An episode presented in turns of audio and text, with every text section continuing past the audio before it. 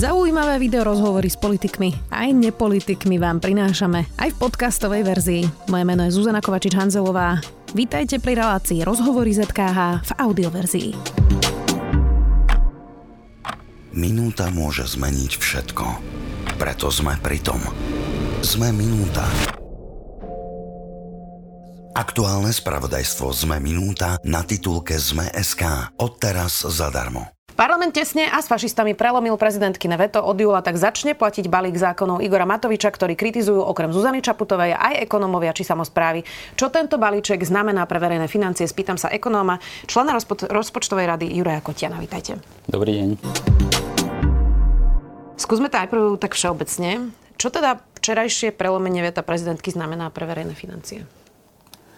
Znamená vyšší deficit budúci rok, vyššie výdavky zhruba o 1% HDP, vplyv na deficit zhruba 0,8% HDP a takisto znamená zhoršenie dlhodobej udržateľnosti našich verejných financí, ktoré už a po schválení tohto balíčka sa dostanú do pásma vysokého rizika. No 1% HDP znie e, možno tak banálne, ale to je veľmi veľa peňazí. Je to, ja by som to nenazval balíček, je to poriadny balík peňazí. Mm. Igor Matovič hovorí, že ten balíček, alebo ako hovoríte, balík peňazí, teda vyššie prídavky a kružkovné, má finančne kryty. E, tak úplne jednoduchá otázka, má ho finančne kryty? No, v samotnom uh, legislatívnom návrhu uh, je tzv. doložka vplyvov a tam bolo napísané, že alebo uvedené krytie z rozpočtu a bolo tam 0, 0, 0. To znamená, že v čase, kedy sa ten balík schvaloval, nebolo povedané, akým spôsobom, alebo nebolo presne definované, akým spôsobom sa bude financovať.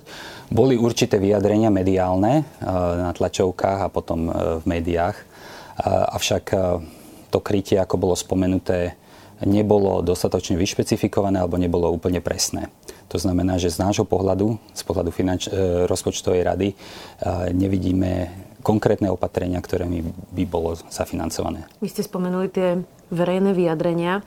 My sme to tu už v tomto štúdiu viackrát riešili za posledné týždne, čo sa rieši práve tento balíček Igora Matoviča, e, že či by rozpočtová rada mala vychádzať iba z tlačových konferencií a verejných vyjadrení, e, keď doteraz bolo zvykom, že ste dostali na stôl nejaký návrh a k tomu ste sa vyjadrili.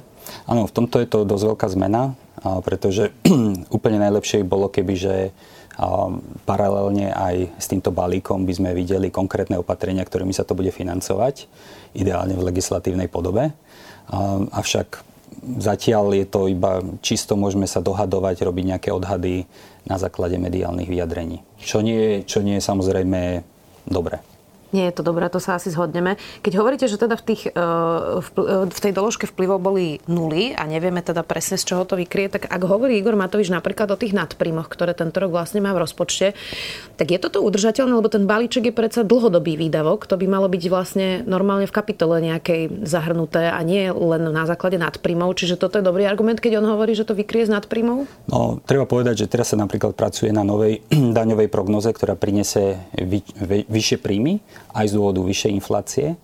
My sme si už robili takú predbežnú analýzu, čo to bude znamenať pre saldo verejných financí, čiže pre deficit. A ono sa ukazuje, že áno, tie nadpríjmy nabehajú skôr ako výdavky. To znamená, že v tom prvom roku to troška vylepší alebo vytvorí to taký zdanlivý priestor na vyššie výdavky. Avšak tá vyššia inflácia navyšuje e, výdavky s určitým oneskorením. Vidíme to napríklad na dôchodkoch, že tento rok sa vlastne dôchodky valorizujú úplne minimálne, ale v ďalších dvoch rokoch sa na valorizáciu dôchodkov minú 2 miliardy. Čiže inými slovami by sme si mali tie peniaze ušetriť, lebo ešte budeme musieť doplatiť. Jednoznačne to platí, že s tým, ako nám rastú príjmy z dôvodu vyššej inflácie, tak nám budú raz aj výdavky, ktoré už máme vlastne v rozpočte, alebo máme už existujúce, povedzme, mzdy alebo výdavky na energie a podobne.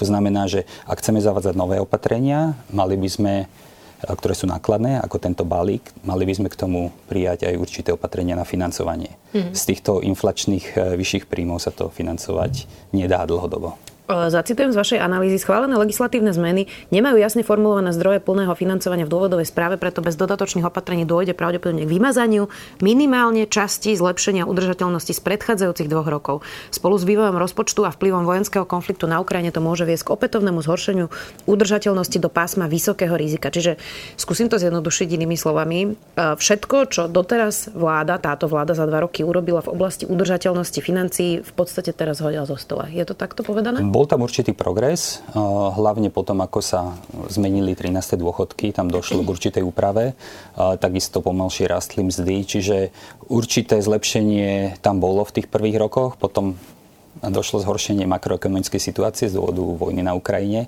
No a teraz COVID-u. vlastne a mhm. covidu a teraz eh, jednoznačne toto opatrenie je, mm, pokiaľ nebude kryté, ja zatiaľ hovoríme, že nevidíme tie zdroje krytia, a tak zhorší tú udržateľnosť na tú najvyššiu úroveň, akú sme kedy mali. Mm, Igor za Matovič, posledné roky. Najhoršiu, akú sme zatiaľ? Za posledné roky. Za posledné roky. Uh, je tá debata vôbec poctivá? Lebo mm, najprv teda e, minister financií, ja viem, že nechcete komentovať politiku, ale teraz sa pýtam na tú argumentáciu logickú, či to sedí vlastne, že, že, že on najprv hovoril, že teda to vykrieme z nejakých daní zvýšených z alkoholu a cigariet. Teraz už aj toto je pase, to už sa ide použiť na zvyšovanie platov učiteľov, čiže v podstate uh, už sme ani z verejných vyhlásení nepočuli, že odkiaľ by sme to mohli zobrať. No, pre mňa úplne najzaujímavejšie bolo to financovanie cez obce, ktoré som nepovažoval nikdy za nejaké úprimné, pretože ono sa hovorilo, že obce majú, alebo samozprávy majú prebytok a tento prebytok sa použije na financovanie tohto balíka. Avšak to znamená, že že viac menej, ono sa to interpretovalo tak, že e, tie obce aj tak, alebo samozprávy nepotrebujú tie peniaze, že sú to tie prebytky sú tam zbytočné, že radšej tie peniaze dajme ľuďom. Lenže ako náhle sa zniží prebytok obcí, tak sa zvýši deficit verejných financí celkový. Mm-hmm. Hej, to znamená, že na to, aby to mohlo, mohlo byť použité za financovanie, by obce museli udržať tie isté prebytky, aké mali. A napriek tomu, že sa im zniží ten transfer peňazí e, zo štátneho rozpočtu. No druhá vec je potom, že či je to len účtovný prebytok, lebo napríklad investičný dlh e, na cestách na Slovensku a vôbec akože v budovách aj samozpráv je tak obrovský, že aj keby sme mali teraz najbližších 10 rokov veľké prebytky, tak v skutočnosti to tie prebytky nie sú, nie? Tak e, treba povedať, že obce, to nie je tak, že majú veľký prebytok peňazí, je to o tom, že oni zo zákona musia mať vyrovnaný alebo prebytkový rozpočet čo sa týka bežného hospodárenia. No a potom samozrejme majú ešte príjmy, potom ešte majú príjmy, ktoré si potrebujú odkladať na kapitálové výdavky a na spolufinancovanie eurofondov alebo predfinancovanie. To znamená, že tam oni majú ten dôvod na to, aby mali tie prebytky pokiaľ chcú investovať do budúcna. Inak asi ako nejakým zvýšením poplatkov to ale samozprávy nevykryjú, nie? No, budú musieť buď e, škrtať výdavky, alebo zvyšovať e, dane, za psa alebo miestne dane. Čiže a v rovnakej hodnote, ako bol ten transfer. Hm. To znamená, že naozaj budú musieť, ak, ak hovoríme, že toto má byť zdroj financovania, tak samozprávy budú musieť ušetriť alebo nabrať dane za pol miliardy.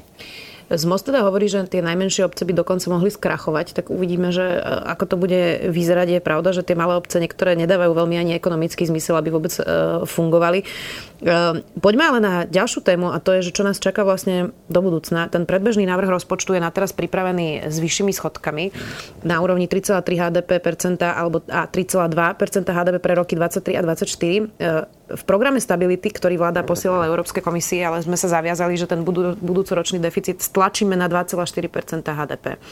A rozdiel je teda 0,9, ak to dobre rátam, čo je laickými prepočtami asi miliarda eur. Hej. Tak mm, my e, z toho, čo sa tu teraz rozprávame, musíme nájsť teda e, viac ako jednu miliardu na tento balík, ktorý Igor Matovič nakoniec presadil, a ešte jednu miliardu, aby sme splnili to, čo sme sa zaviazali Európskej komisii? Tak závisí od toho, že akým spôsobom budú pristupovať k tomuto svojmu cieľu. A popri programe Stability ešte samozrejme sa zavádzajú výdavkové limity a tie ich nutia šetriť alebo konsolidovať zhruba o 0,5% HDP. A to znamená, že to je to minimum, Samozrejme, keď príjmu tento balík, tak celkovo aj tá potreba konsolidácie sa, sa zvyšuje. To znamená, my ešte zatiaľ nevieme, že či to bude miliarda, alebo miliarda a pol, alebo dve, ktoré budú musieť a ušetriť alebo Čiže nájsť môže to byť ešte horšie, ako som ja vlastne povedala. Môže to byť ešte viac. Tak uh, zhruba, zhruba miliarda až miliarda a pol uh, v závislosti od toho, že uh, akým spôsobom sa budú držať toho cieľa. Z tohto, čo sa tu my dva rozprávame, m, nemá Richard Sulik pravdu, keď hovorí, že tie verejné financie sú momentálne v rozvrate? Musím povedať, že čitateľnosť vývoja verejných financií sa zásadne zhoršila. To znamená, že aj pri našich analýzach musíme spracovať rôzne scenáre, lebo vlastne nevieme, čo platí. A, tak je to napríklad aj pri tej rezerve, ktorá bola v, tomto, v tohto ročnom rozpočte a zhruba pol miliardová, ktorá bola podmienená tým, že musia sa najprv schváliť určité zákony a až potom bude možné z nej čerpať. Takže napríklad aj tu máme určité technické predpoklady ohľadne čerpania tejto rezervy a vôbec nevieme, že čo sa s tým stane. Mm-hmm. E- to pre verejné financie nikdy nie je dobre, keď nie sú predvydateľné. Opäť vás zacitujem z vašej analýzy. Ďalším dôvodom pre požiadavky plného prefinancovania tohto balíčka je aj súčasná vysoká úroveň dlhu, ktorý ku koncu roka 2021 prekročil horný limit ústavný o viac ako 7,1 HDP. Z platného znenia ústavného zákona o rozpočtovej zodpovednosti vyplýva, že v roku 2023 by z dôvodu prekročenia horného limitu na dlh malo dôjsť k uplatňovaniu sankcií, ktoré by mali zásadný negatívny dopad na životnú úroveň obyvateľstva. Vlády by mali v súlade s požiadavkou zákona konať tak, aby sa vyhli uplatňovaniu týchto veľmi prísnych sankcií. O akých sankciách to teda hovoríme? Bežný like predpokladám no. nevie. Tak tým, že úroveň dlhu sa nachádza nad hornou hranicou um, dlhového pásma alebo dlhovej brzdy, tak vlastne už budúci rok by sa mali viazať 3 výdavkov, čiže to je taký hneď prvý krok. Skúste to laicky vysvetliť, čo to znamená. A to znamená, že tie, v tých kapitolách a ministri nebudú môcť použiť eh, zhruba 3% z ich rozpočtu. No a zásadnejšia situácia nastáva potom 2024, keďže vlastne stále budeme nad tou hornou hranicou dlhové, dlhovej brzdy a tam už budeme musieť, tam vlastne ministerstvo financí bude musieť predložiť vyrovnaný rozpočet na schválenie do parlamentu, taký, ktorý nezvyšuje výdavky nominálne, čo v čase inflácie je extrémne, extrémny problém a extrémne bolestivé. To znamená, že že naozaj ak má platiť táto legislatíva a tento stav, tak eh, minister financí by mal pracovať na tom, aby sme 24 mali vyrovnaný rozpočet. Čo je dosť bolestivé. Eh, aj bez toho povedal, balíčka, ktorý prišiel. Aj bez toho balíčka, samozrejme. Vláda, on chce, a hovoria o tom už dlho, z, zmenu tohto ústavného zákona práve o dlhovej brzde, chceli by to pásmo presne ako keby posunúť. Je toto dlhodobo udržateľné, že vlastne si príjmeme zákon e, o dlhovej brzde, ktorý má presne mať ako nejaké limity v tom, že čo sa deje. A potom, keď nám to nevychádza, tak si povieme, že tak posuňme to pásmo. Hej? Že nemalo by to byť naozaj tak, e, že sa pásmo prosto posúvať nebude? Uh, tie, tie posuny pásma budú hlavne z dôvodu prechodu na čistý dlh Čiže túto to nevnímam ako problematické. Čistý dlh je určite lepší indikátor na posudzovanie udržateľnosti verejných financií ako hrubý dlh. A, plus tam bude jedna veľmi dôležitá podmienka, že táto sankcia sa nebude uplatňovať, pokiaľ vláda bude zlepšovať udržateľnosť verejných financií. To znamená, že lebo môže sa stať, že ten dlh narastie jednorazovo, napríklad v prípade pandémie alebo inej krízy a dojde nejaká iná vláda zrazu bude mať vyššiu úroveň verejného dlhu a to znamená, že nestihne ju do dvoch rokov znížiť po tú hornú hranicu, a vlastne prečo by potom mala trpiť tou sankciou za niečo, čo spáchala tá predchádzajúca vláda alebo čo spôsobila pandémia. Čiže to znamená, že pokiaľ si tá vláda bude robiť tú svoju domácu úlohu, že zlepšovať udržateľnosť verejných financí, aj v danom roku, tak ju táto najtvrdšia sankcia minie. Čo sa ale proti inflačným balíčkom Igora Matoviča teraz nedieje? No, momentálne nevieme, že či budú konsolidovať o toho 0,5% HDP. Hmm.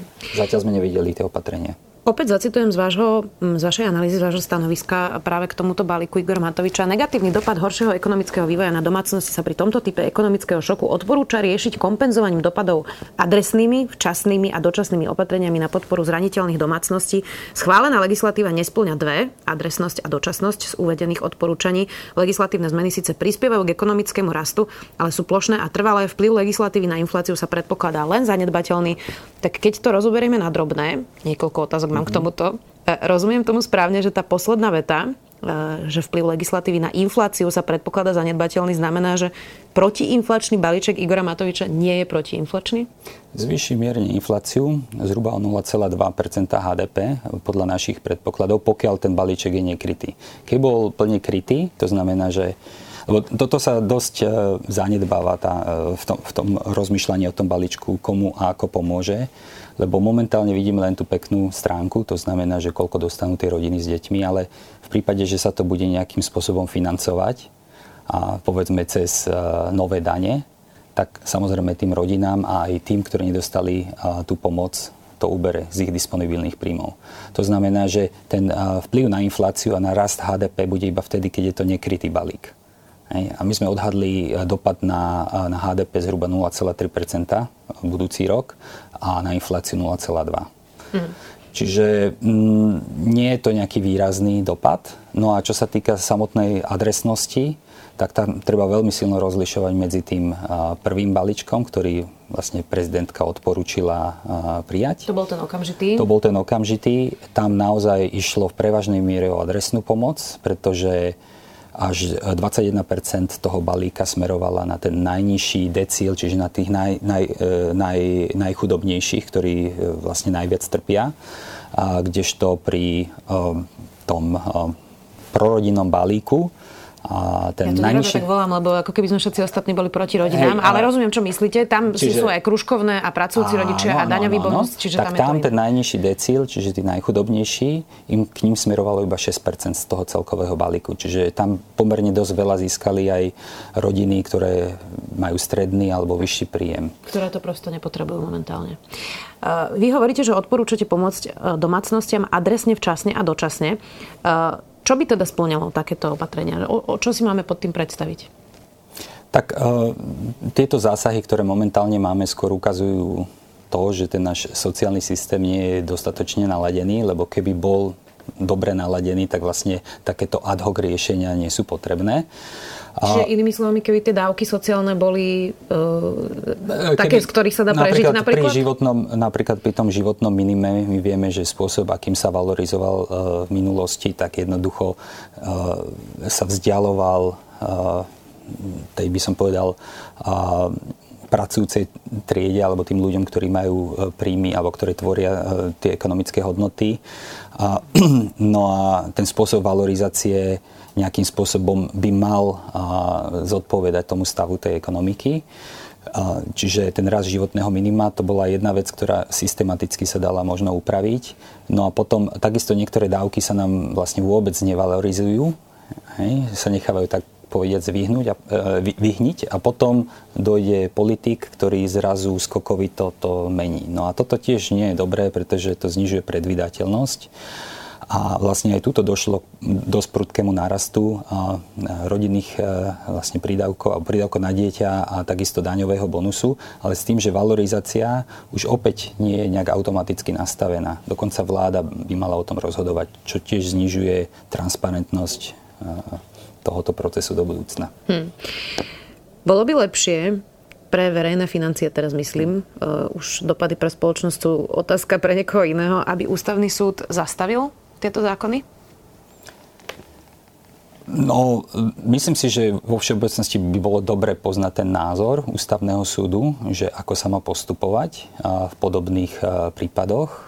A u nás z pohľadu rady, čo sa týka transparentnosti, to bolo cez čiaru.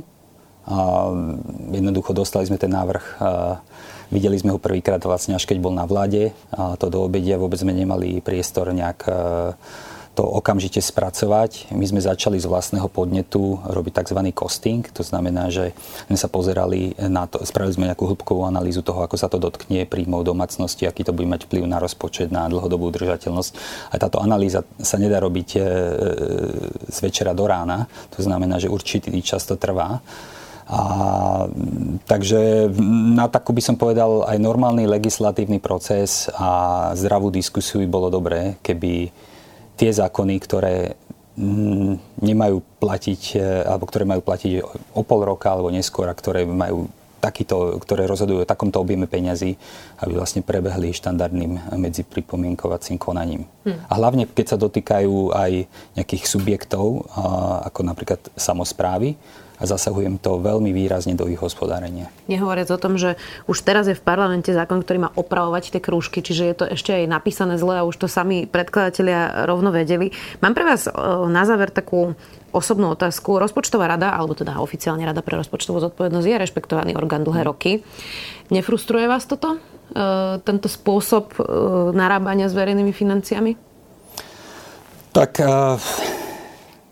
pokiaľ by boli predstavené tie opatrenia, my z hľadiska dizajnu opatrení k tomu nemôžeme moc hovoriť, hej, že tam je to skôr uh, ja o hodnote za peniaze. teraz sa pýtam. Tá forma, tá forma je určite, ako je tam veľa emócií a menej čísel. Uh, to znamená, že my preferujeme skôr uh, tie tvrdé fakty, čísla a jasnú a konštruktívnu diskusiu.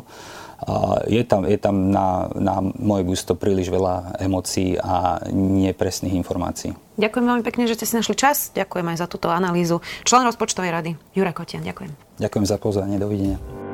Počúvali ste podcastovú verziu relácie Rozhovory ZKH. Už tradične nás nájdete na streamovacích službách, vo vašich domácich asistentoch, na Sme.sk, v sekcii Sme video a samozrejme aj na našom YouTube kanáli Denníka Sme. Ďakujeme. Minúta môže zmeniť všetko.